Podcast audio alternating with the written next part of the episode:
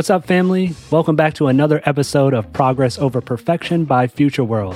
This show is an ever evolving audio exploration of earth friendlier projects in fashion, footwear, and design, and with the people, brands, and organizations behind them.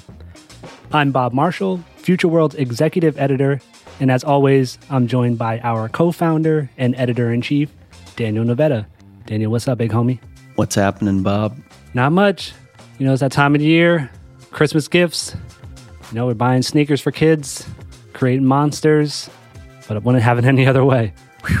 Yeah, I mean, honestly, for me, the thing I think I get the most excited about at this stage in my life is pulling out the vegan cookbooks and trying to convert people in my family and friend groups to a better way of eating and a better way of consuming as opposed to uh, carrying a 28 pound butterball turkey through the supermarket that's been sort of injected with hormones to feed people. Yeah. But yeah, on that uplifting note.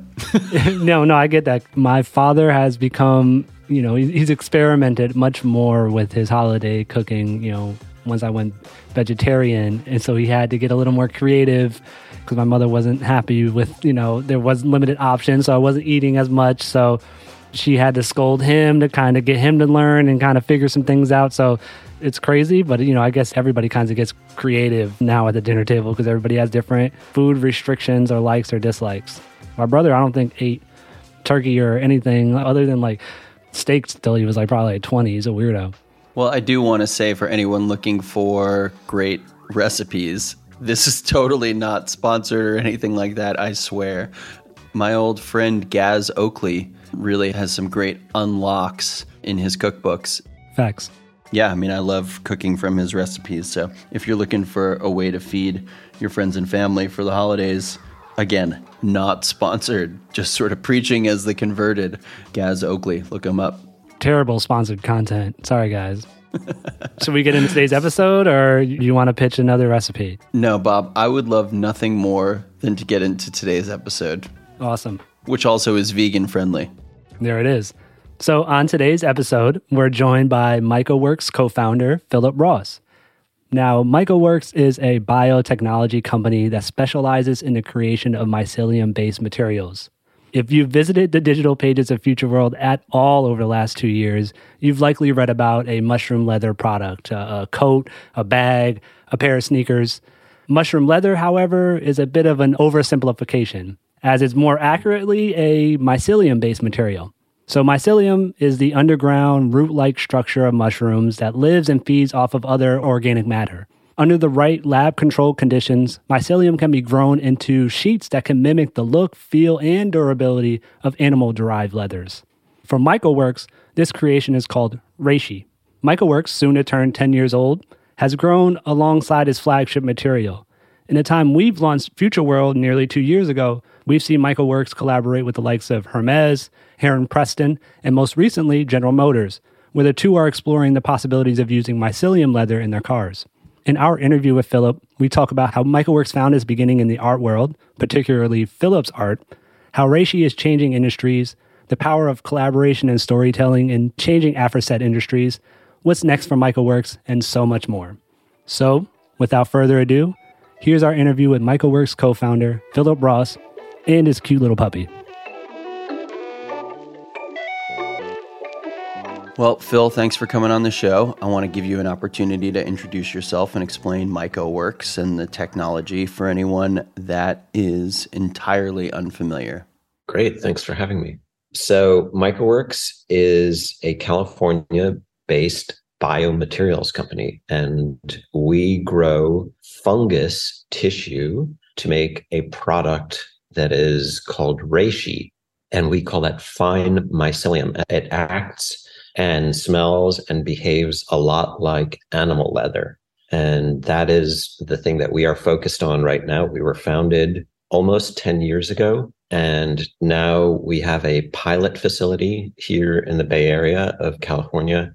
And we are building a full scale industrial production plant in South Carolina in Union County to produce millions of square feet of this material for fashion industries, automotive, all the places where animal leather is currently used. And our material can be grown in less than a month and uh, uses a lot less resources, energy, water, all those kind of things to produce that in comparison to animal or plastic leathers. Uh, so that's what MycoWorks does.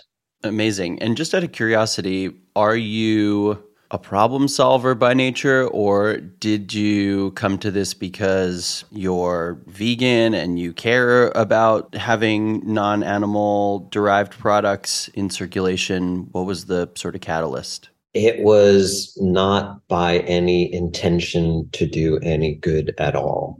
So it's more, I think, a matter of the circumstances of timing in history and outlook about materials. This experience with mushrooms for me began about 30 years ago, and I pursued this as a medicine and then as an art material and as a way to teach things, a lot of things about mushrooms. And I pursued them into a lot of different areas.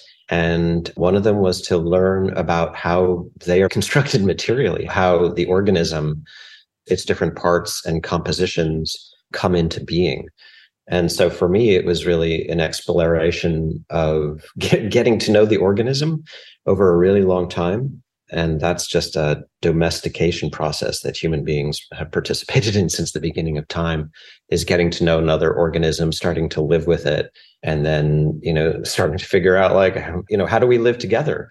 So you end up manipulating the organism and maybe it ends up manipulating you into these different configurations. And then you start to do something completely different when you work together. And that's kind of really the genesis of it. And then 10 years ago, when MycoWorks was founded, it was founded because all of these corporations were approaching us, myself, and the people who helped to found MycoWorks. And they were interested in what these things might do for industry. And so MycoWorks conformed and tried to figure out what that product might be that people really wanted that could be made in some realistic way. And so we tried a lot of different things in, you know, construction materials, in thinking about how to make things for the sea, uh, things that are like uh, styrofoam, all this kind of stuff like that. And eventually it was this comparable thing to leather that is what industry really wanted and satisfied the needs or the pain that was there. And primarily the rationale was because of supply chain issues, not because of any larger altruistic or ethical concepts. But even before the coronavirus, there were a lot of supply chain issues that were just happening with globalization. And companies that had been using premium leather for a really long time were having difficulty in guaranteeing that they could get the products that they needed in the time that they needed it. And so MycoWorks was able to satisfy that, being able to create a type of material that these industries really wanted and satisfy the kind of rigorous testing that they needed.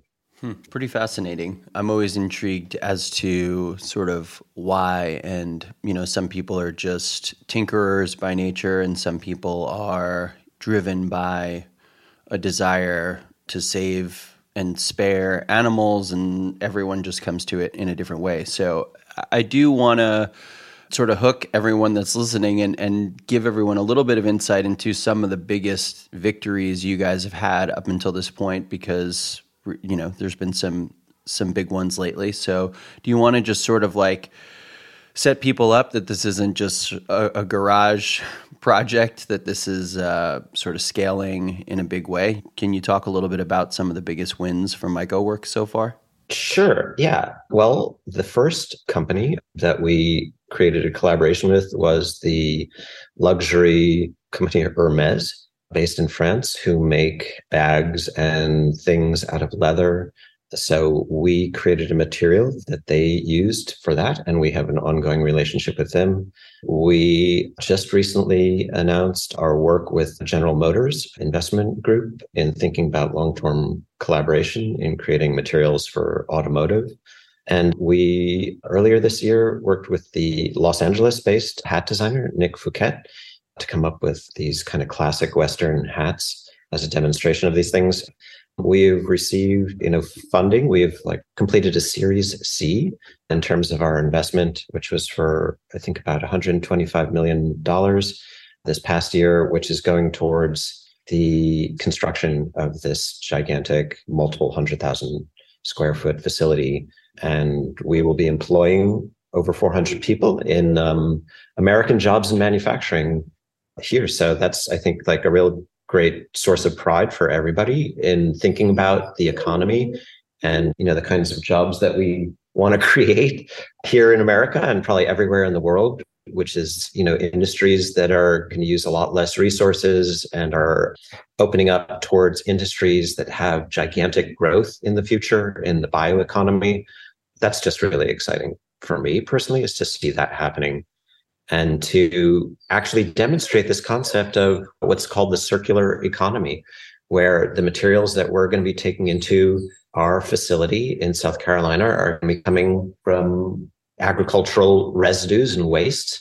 And we'll be using that. We're going to be using solar energy and hydroelectric energy to generate the power for our facility. And then the waste that we make is kind of like this fermented, you know, sawdust or other things like that, which then have a value as being added to animal fodder as a nutritional supplement or into compost for soil. So it's sort of like, you know, this demonstration of how you can do that and also create jobs. You know, we need to build a gigantic plant with cement and steel and all that sort of stuff that has these, you know, outgoing effects into into the economics and the reality. And then even into you know the training of the folks is we just see this as just a gigantic opportunity in education sectors as why we need to study both the humanities and biology. You know, it's like not having to choose between STEM and STEAM, but there's actually this valuation in both. I will say that I have a puppy in the background here, and that that whining is not my stomach. It is a, a 10 week old. There we go. Yes, a 10 week old other organism I'm domesticating right now. A cute puppy at that. Amazing. Well, I think one of the things that excites me is the supply chain issues that you know you're trying to solve for or provide more streamlined alternatives to as well as the product. So kudos to you for prioritizing that in the development of what it is that you're making. Uh, to me, it would be counterintuitive if this was happening outside of the states or somewhere at a great distance, which was, you know, continuing to have a massive negative impact from a carbon footprint standpoint on the environment. The General Motors partnership I find to be super exciting also just because you know when these products start to seamlessly be integrated into our lives and it's less of like everything needs to be announced and accounted for and declared and things just sort of like naturally take the place of and replace more antiquated less thoughtful materials, I think that's when when we're really winning. So I wanted to ask, you know, there's a lot of discussion around mycelium right now, and I wanted to know why you think that's the case and what is setting your product apart from the others. So mycelium is an infinitely regenerative material. You know, it's not like something that you harvest, but it's more like a, you know a sourdough starter or something like that, a fermentation product. So the organism is as big as you grow it. And that's really just dependent upon how much you feed it. And so that's why it's really so interesting is that you can take things that have zero value, like sawdust or corn cobs or other stuff that mostly is just left to rot in one form or another and will be broken down by some form of a fungus and so it's to kind of take those things that don't even have value for being burnt, like the energy that they generate is not even of value. And so it's taking this stuff that has, you know, maybe a negative value and then taking it and convert it into something that has great value, like a luxury leather product or an automotive interior or something like that. And so it's kind of capturing the energy that the sun put into it and that we put into it and that we're just going to kind of let it go. And then, you know, before letting it go back into the natural cycle, we're actually like, hold on a minute. We, there's still a lot of really valuable sugars and energy in that thing. And maybe we don't have to burn it for that energy, but maybe we could feed it to this fungus and it will grow mycelium, this tissue, you know, these thread like cells that join together to make something that feels like leather in one instance of it. So that's why I think mycelium is so interesting, It's just like it, it answers a lot of problems simultaneously. And also, I think it just symbolically speaks to where we're at in this moment in history, you know, culturally, sociologically, materially, is like this idea that, like, actually, how you maybe organize things or think about things is part of the solution. And, you know, that there are these things right in front of us that can have great value. And it's sort of like looking at rot as a valuable thing. So that's a big kind of cultural shift or how to valorize fermentation is, I think, part of it. But, you know, there's a lot of things in the news that seem to point towards cataclysmic, you know, environmental things like that. And so people are really looking to find something that has meaning and uh, is maybe pointing towards a future that's realistic. And so mycelium seems to satisfy a lot of those kind of things. Uh, and it's also just sort of mysterious. So you can project into it. And that just allows individuals' fantasies to kind of go a little more wild than with some established category of stuff. And then why is our mycelium different than other people's mycelium? So the leather-like product, the fine mycelium, the product called reishi that MycoWorks makes, is grown as a composite. And what I mean by that is that we grow these thread like cells of this fungus through, between, and within the fibers of another textile that is integrated directly into that living sheet.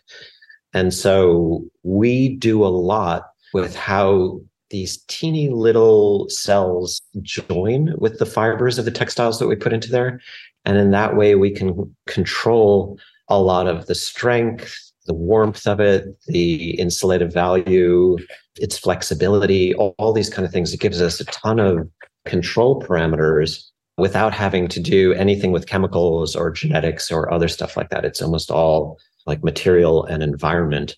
And with that, we just have gigantic flexibilities. And this is why I think we were able to strike this partnership with GM is that we can create materials that satisfy the demands of automotive, which are very strict and uh, you know have to be of the highest safety precautions.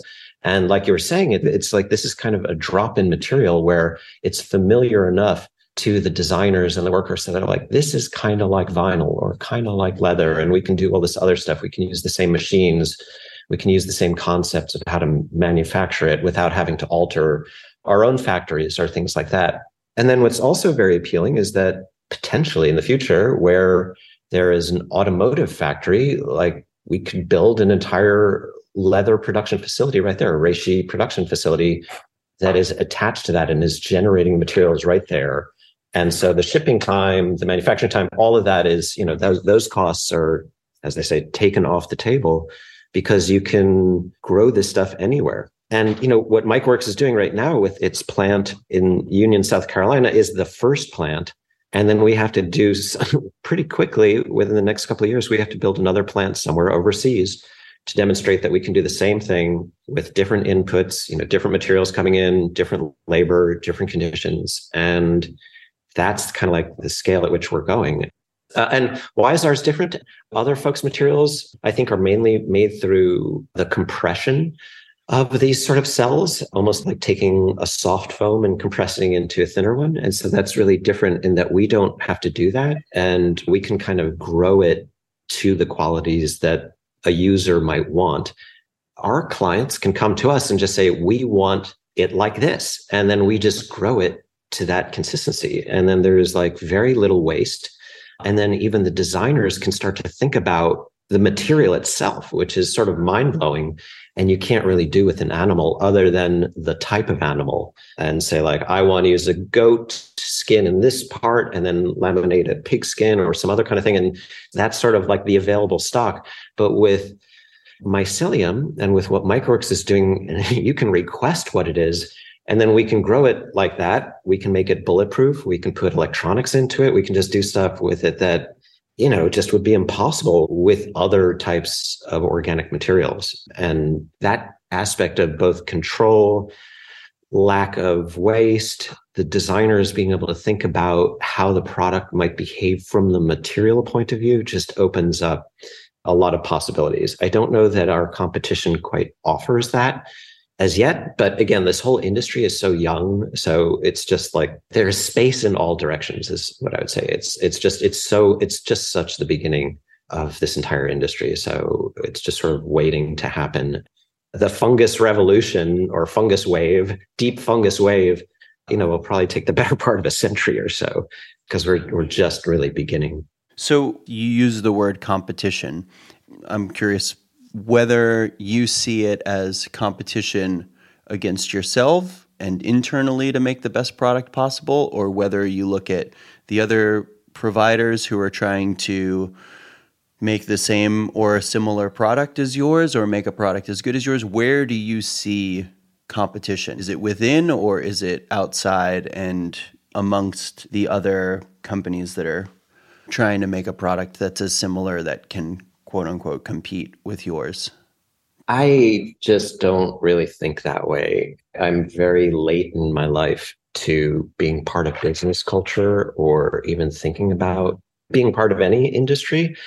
I'm come from the cooking world and the art world, which just have very different qualifications in terms of how, you know, how excellence is perceived. And usually that's through history or past works or other things like that. So I don't always see it as like, um, you know, this battle.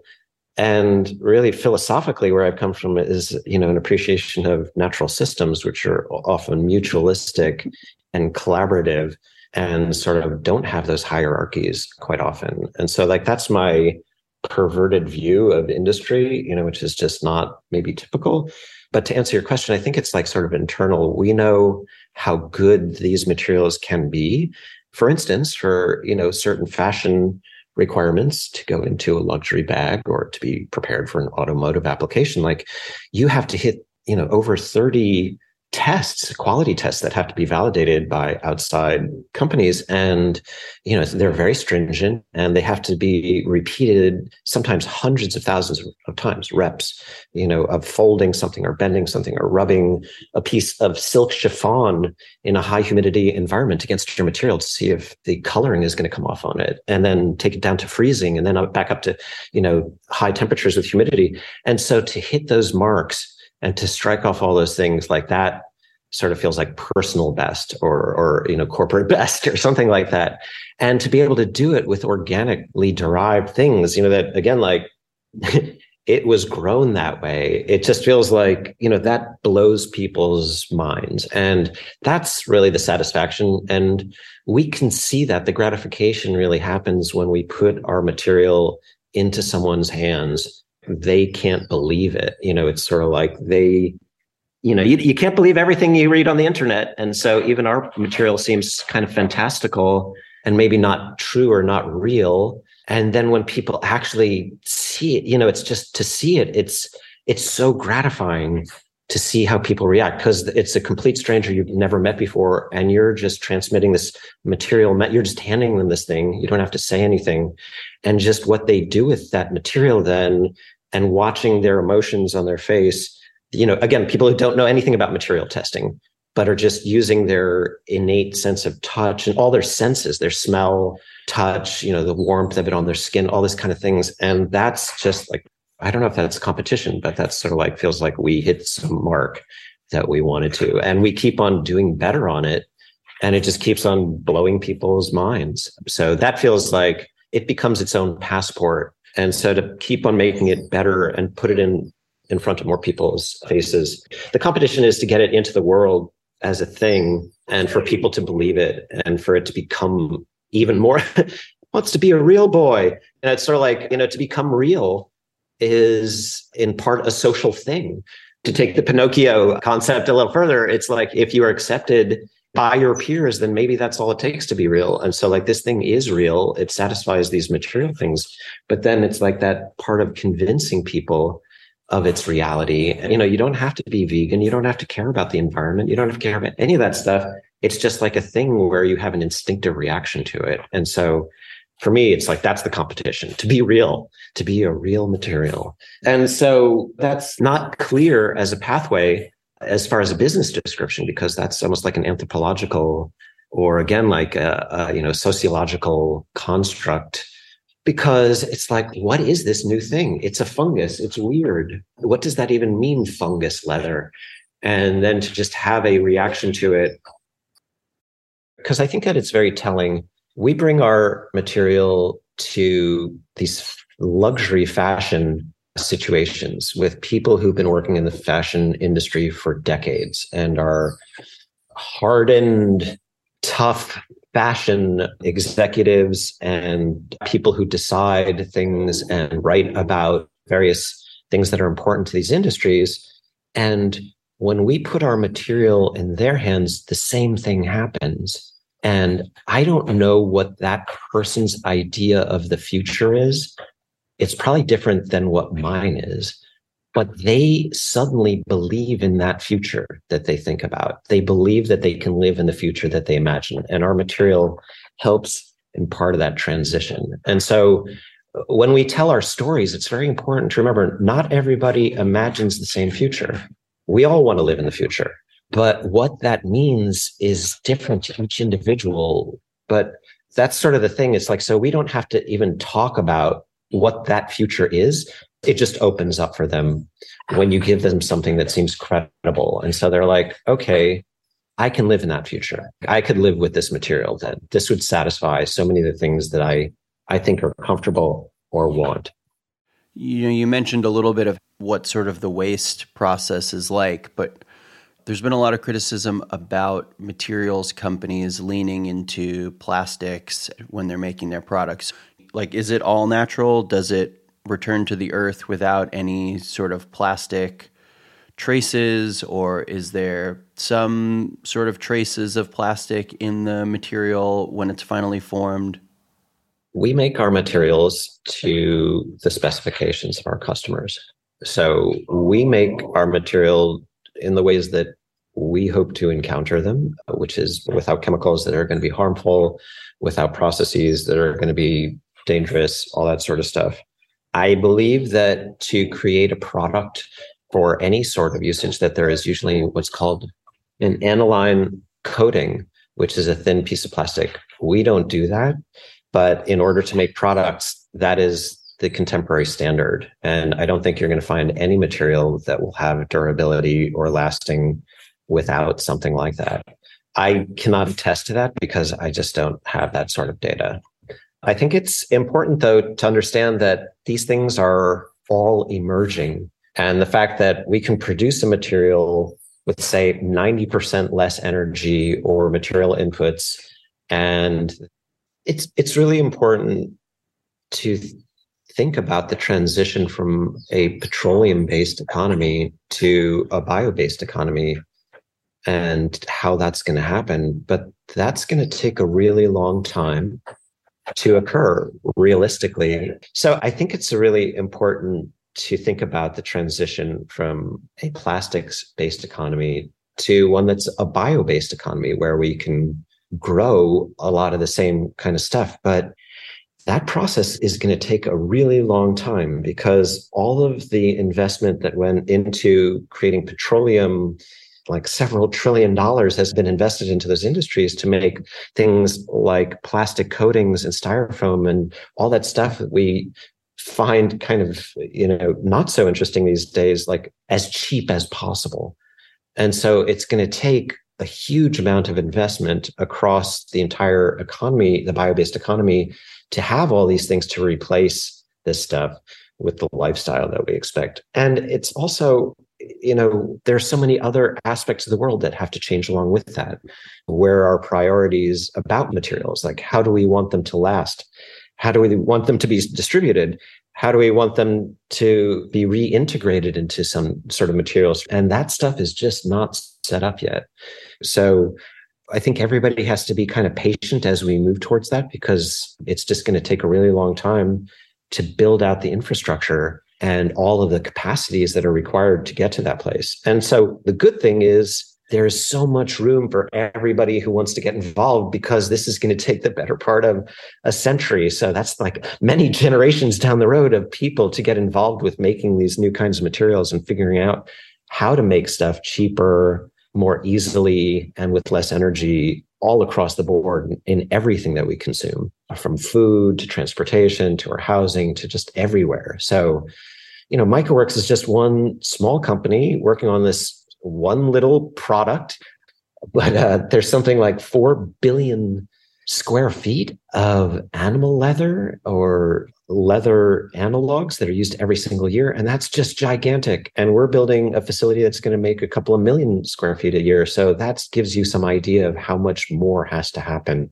before there's a realistic way to replace plastics.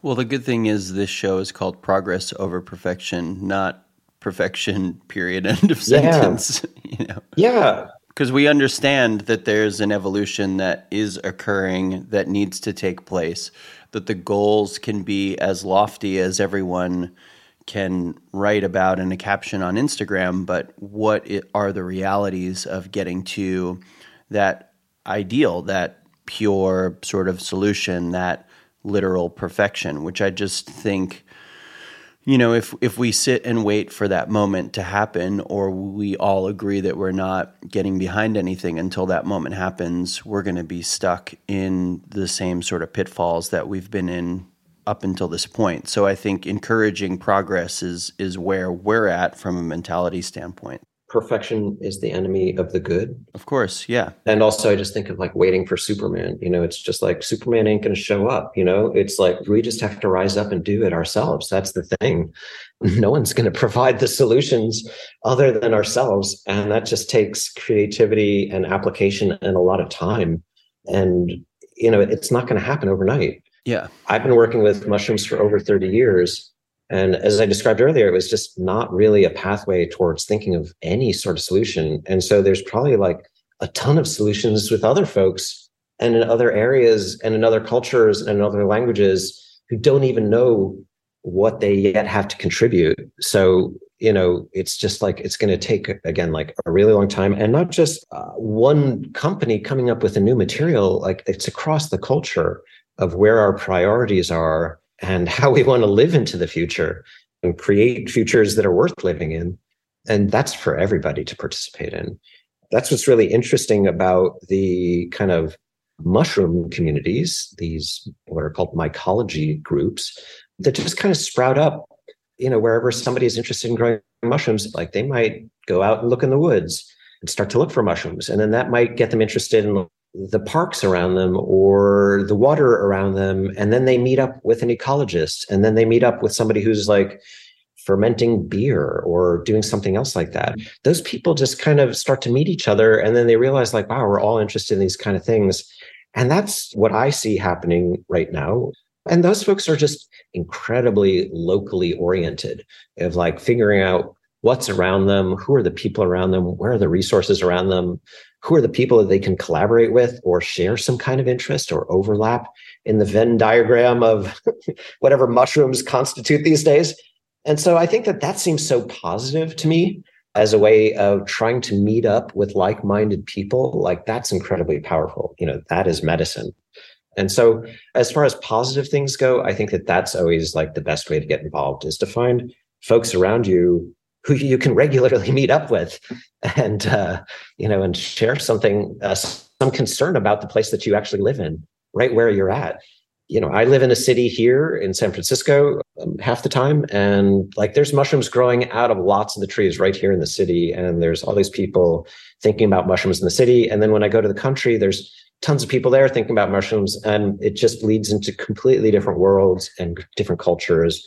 And then when i travel wherever i go like across the United States, across the world, like I meet up with these same communities of folks who are like, you know, just like interested in mushrooms and interested in stuff around them. And it's awesome because in these days of like political or seeming political polarization and fear of other, fear of immigrant, fear of people from another culture, it's so great to be able to go places and just find people and be able to talk to them about shared concerns and shared interests that don't even seem political at all. and just can talk about the stuff that you're eating or what you're wearing and all these other just like really normal things that you know feel very positive. And it's easier to get aligned with things that are positive than things that are negative in terms of duration. Uh, that's for sure. It has to feed you in some kind of way. Yeah i agree. I've spoken a lot about you know in my personal past being around the you know the music scene the hardcore music scene and the veganism and the straight edge sort of mentalities and the hyper graphic you know films that were being showed at the merchandise tables etc and that sort of harsh approach did not convert me then. And now here i am 20 years almost 30 years after going to those shows and being exposed to that initially and i'm you know, now I am vegan. Now I don't drink.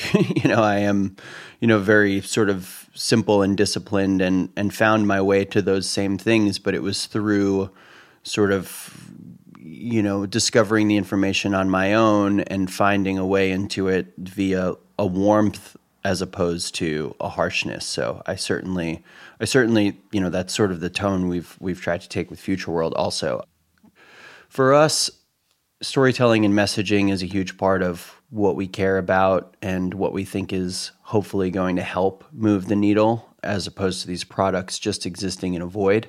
And so I'm curious when you look at Reishi and the products you're developing, do you think that the marketing around those things is relevant to how they're going to be able to scale and be adopted? Or do you just believe that through effective partnerships and thoughtful partnerships that the product will speak for itself and it doesn't need to be marketed in the same way like a sneaker would like you don't need to get Steph Curry to endorse the product and do big marketing campaigns because I'm always looking at these types of material evolutions, developments, et cetera, and I never feel like there's a lot of creativity around how they get presented to the public. They just sort of exist in press releases, and there's not like an engagement with the consumer in a big way. They just sort of find their way into products, and people,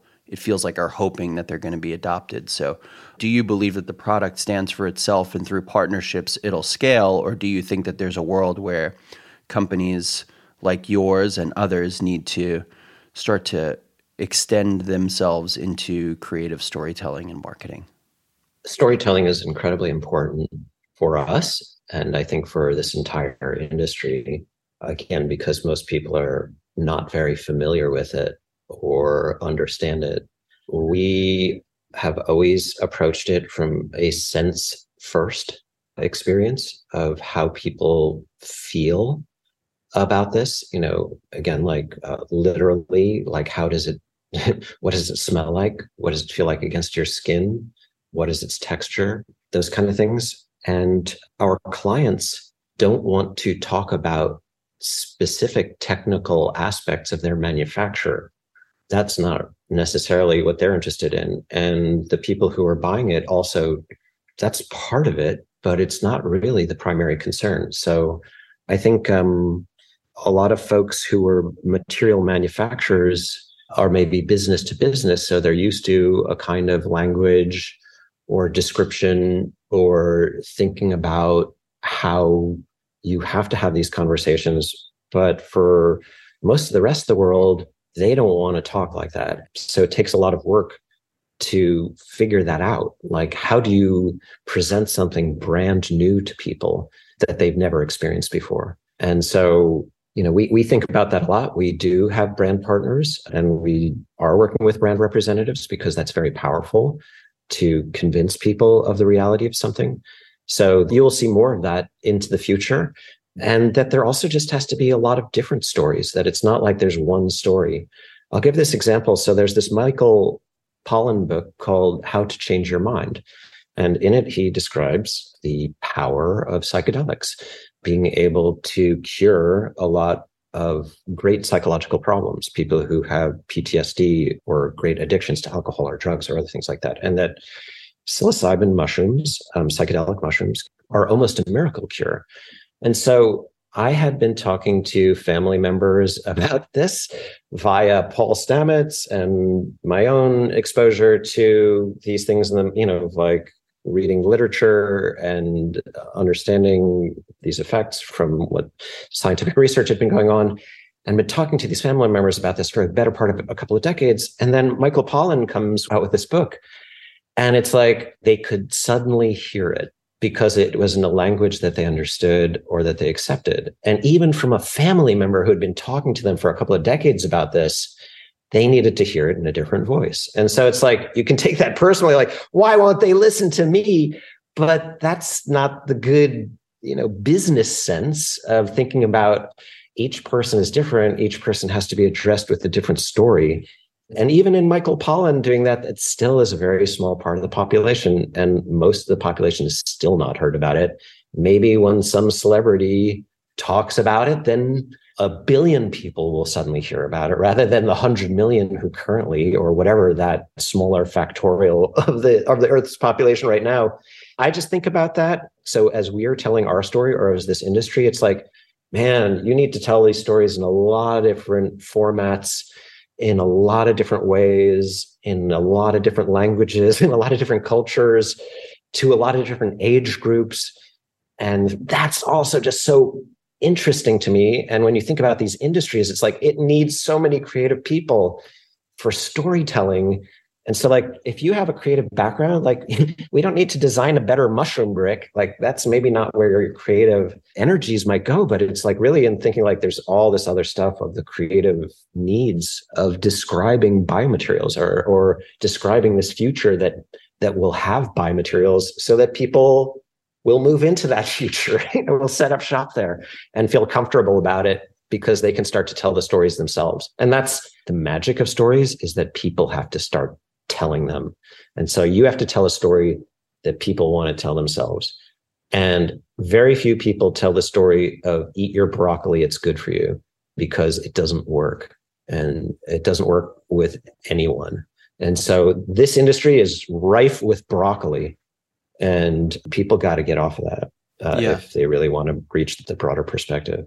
Well, I think sort of what I mine out of that answer for the purposes of the final question yes is you know creating multiple touch points in hopes that one of those touch points explodes or multiple explodes in the same way this book obviously has really sort of like taken on a life of its own in recent months. I think the Netflix thing helped with it because that conversation had been going on for a while and the book has been out for a while and he's been talking about psilocybin for a, a minute. So I, I see you guys creating these touch points with companies like General Motors and companies like Hermes, which are two completely opposite universes and hopefully those are touch points that gain major traction and so job well done there i think the last question i want to ask because you've done a great job of being so candid and not rigid in any way and, and open is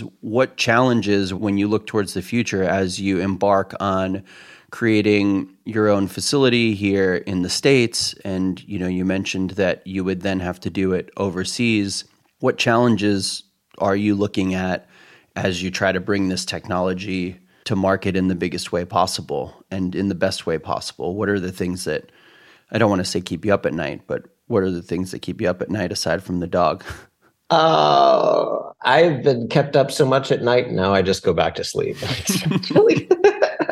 it's like you, you just have to roll with it because there's always some challenge and that's just sort of the expectation and so it's like you know first when you start a business it seems ah, you know like just these things are huge waves that can roll over you and you know you feel like they're just going to crush you and then you just realize oh this is just the nature of the beast you have to have a stomach for it mm-hmm. to handle all those waves you know i mean like no one's ever done this before so it's kind of like, hey, everybody, watch this. you're kind of like kind of that moment. And you're just like, okay, you better jump off the cliff now into the quarry or whatever, you know, whatever it is you, you set yourself up for. And so it's, you know, I mean, it's like we're figuring it out. I mean, the good thing is that, like, in how I imagine this and how we've kind of progressed forward is like, this is possible. It doesn't require any miracles or giant technological leaps that don't exist right now, but it was more just like reconfiguring certain concepts of industry, like how we ferment things and grow stuff, usually for like food or alcohol, but also kind of marrying that with the Fordist idea of manufacturing, like mass producing an object. Rather than mass producing food, we're like, no, you're kind of using the food tech, basically, this fermentation technology that's been around for 150 years. And how do you marry that with these just different, i you know, just bringing in the quality requirements and the expertise and bringing marrying these fields together all these different fields together that have never been married together quite in this way and so that is like brand new. And the culture of that is new. How to actually do it is new, all, all those kind of things. And I think like the major thing is just like patience. Like it's going to take us a while to do this. Like we have to figure out how to get this gigantic plant up and going. And then we have to build another one. And then we have to probably build 10 more. And then there has to be a giant fermentation facility like every, you know, 150 kilometers, 100 miles on the earth. And like that's what I talk about this rollout. Like that's going to take a century to build that infrastructure because you're going to be wanting to ferment your house products or your food or drugs or just all these things. you know, God knows how many other companies are going to be born to that have to fulfill all that stuff. So it's like again, like just patience. Like this is happening.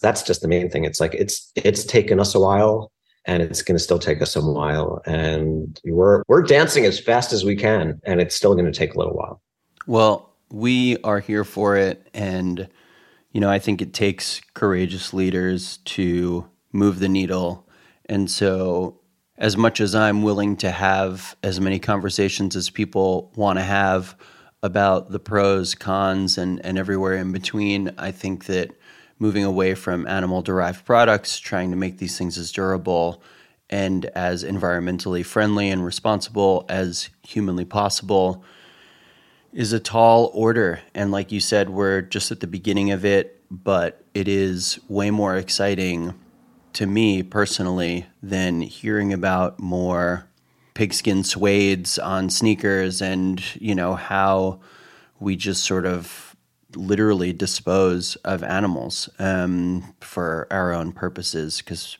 because personally I'm I'm not really interested in a future where we just continue to do that with no sort of compass for how we feel about that. So thank you for taking the time today. Thanks for all the great work you're doing. Do you have any closing thoughts you want to drop in? I do. It's to kind of go back and address maybe just like the ethics that we follow and also even your statements about veganism whereas i say like these materials were not intentionally created to solve any problem but they were created to think about as a material as an art material and also as a thing to work with that's not toxic you know so that's really kind of as they say it's like baked in values mm-hmm. like i was really interested in mushrooms because you could make something and then when you were done making a piece of artwork, when you were done with it, you could just compost it if you wanted to. And it's like the whole thing could just disappear. And so that was just like really interesting to me. And, you know, as opposed to working with paints that have cadmium or are made out of plastic or, you know, you know, even if your artwork lasts for 10 years, then it's like it's going to exist for eternity as a piece of junk then. And so that's kind of where it, it, emerged from. And the transition from thinking about animals as a resource or a material, like that's also going to take a really long time. And so, you know, it's amazing and great. And again, like to go in those directions, but that also, that transition for human culture, it's so embedded into our values across the earth of how we connect with animals. Again, like from a sense point of view, and from their values beyond just like that's also part of it and so we have to create other things that are just as heroic and nostalgic as animals and that's part of that transition too. And that's not going to be again like eating your broccoli because it's good. It's like eating your broccoli because it's heroic and nostalgic. And so that's that's the challenge before us is like to figure out how to get to that position as a society. And so that's also going to take a while. And, you know, it's awesome to have positive things to drive you there rather than the negative things to drive you there. And um, people coming together again is like really strong medicine around that. So that's where I see, you know, again, the, the values in a lot of this industry. Yeah, me too. And I think like this community, as far as caring about this type of sort of evolution of these industries in fashion, footwear, and design, and even automotive, felt pretty lean like a couple of years ago. And I felt like I was having a lot of conversations that I couldn't really find an audience for. And fast forward five years, and now I feel like there's a lot of everybody. Yeah, yeah. Everyone's everyone's willing to talk about it, and brands are willing to celebrate these victories, these incremental victories. And I think we are on the precipice of something much greater. And it finally feels like, okay, the wind is at our back we have to keep celebrating these wins and keep trying to make this progress together and see this community build because when we can hit that critical mass then we can leave some of these antiquated sort of behaviors hopefully in the past. The impossible burger king i can get 10 minutes away from. I mean it's kind of, yeah that's it's just sort of mind boggling yeah. you know that that's where we're at from after five years. So it's it's it's kind of amazing how mainstream going to happen yeah, exactly. I was just going to say, once it starts to touch the mainstream, we're winning. Yeah. Well, Phil, thank you so much for your time, for coming on the show. I really appreciate it and excited to see what you guys continue to do in the future. Great. Thank you so much. And thanks for what you all do too. Of course. Our pleasure. All right. So, Daniel, as always, I say this every time we come back from an interview. Another awesome, fantastic interview. Loved it. I so want to meet his puppy. But besides that, you know, what was your biggest takeaway from your conversation or just like a favorite point that we dived into? I know we've we've spoken to other mycelium you know centric companies. We've we've spoken to so many other material companies in this particular season. So what sets this episode apart or what what were you excited about? You know, Bob, I think that it always feels great to have access to founders and to see the optimism around scaling and to understand that they are strategizing on ways to grow their business. It's not a nonprofit, which I think is worth noting. And we've always taken a lens of positivity in our assessment of technology and innovation, like what we're talking about here. That said, I'm really excited about their growth. I'm really excited about the enthusiasm around the product. And I think that Philip acknowledges the honesty around the fact that this is not a miracle product yet. There's still growth to be done, there's still evolution of the product that will occur. And I think that you know, mycelium is is being parceled out to other brands and other brands are getting a chance to interpret it for their own needs.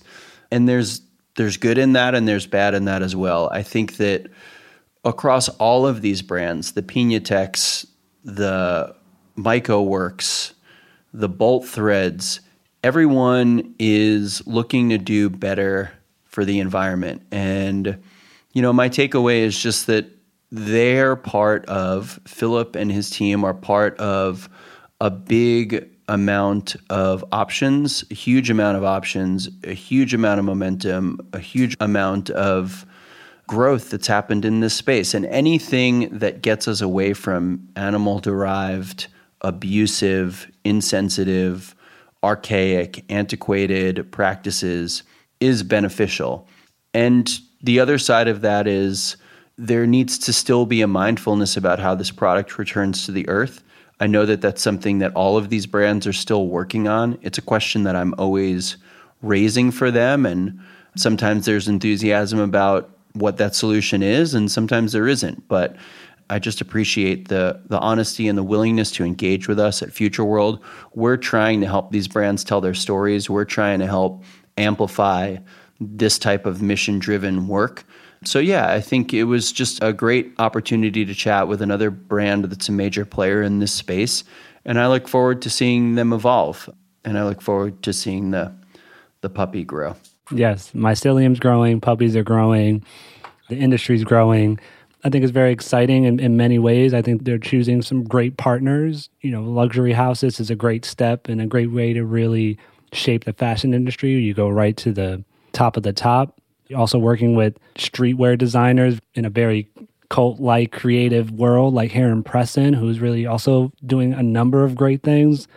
And then General Motors, like that's obviously there's you know a lot we can talk about in the negative impact of General Motors, but they also seem like a company that's really driving change. You know, they came out with an electric Hummer. I think there's always just that little bit of push and that little bit of change in, in the right direction.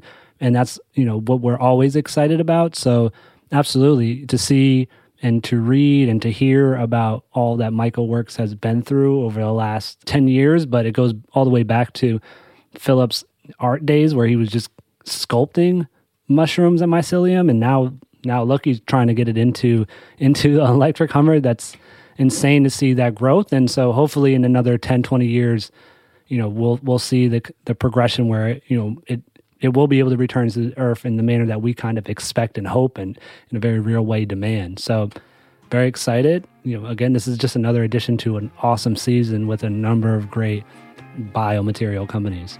Yeah and if we could harness the positive momentum and progress of all of these brands that we've had the opportunity to talk to over the course of this podcast that's where the magic really lies is everyone starting to share knowledge and unlock their own learnings to get us closer to what sustainable in quotation marks actually means and what that looks like and and how that's equitable for the farmers, which is stuff that we've spoken about, how it's equitable for the workers, which is stuff that we've spoken about, the environment and how this product returns to the earth.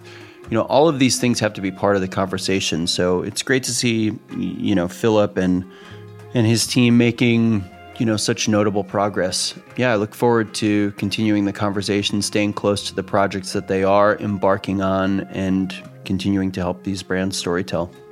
Right. So that does it for another episode of Progress Over Perfection. As always, be sure to hit those like and subscribe buttons, smash them. And you can read more about biomaterial companies like MycoWorks, of course, on futureworld.com and at futureworld on Instagram. So, Daniel, anything you'd like to add? I know you do. Yes, but before I do, I can't emphasize how important it's going to be to stay close to some of the stuff that we're working on for 2023 We've never been more excited about what the future of Future World looks like. And that's sort of a testament to the enthusiasm that exists in the consumer, in the brands, in the CEOs, in the investment space, etc. And we're going to harness that in a bigger way in the new year. And I think it's going to be a, a really great time for all of us to just sort of come together and and finally be able to to really push this agenda forward in a way that's inviting and welcoming and inspiring. So the truth of the matter is, if you're not changing something, you're choosing it. Thanks for listening to Progress Over Perfection. We'll see you next time. Peace, guys. Oh, please don't leave. Future World is recorded remotely, and the show is produced by Bob Marshall and Maddie Russell Shapiro.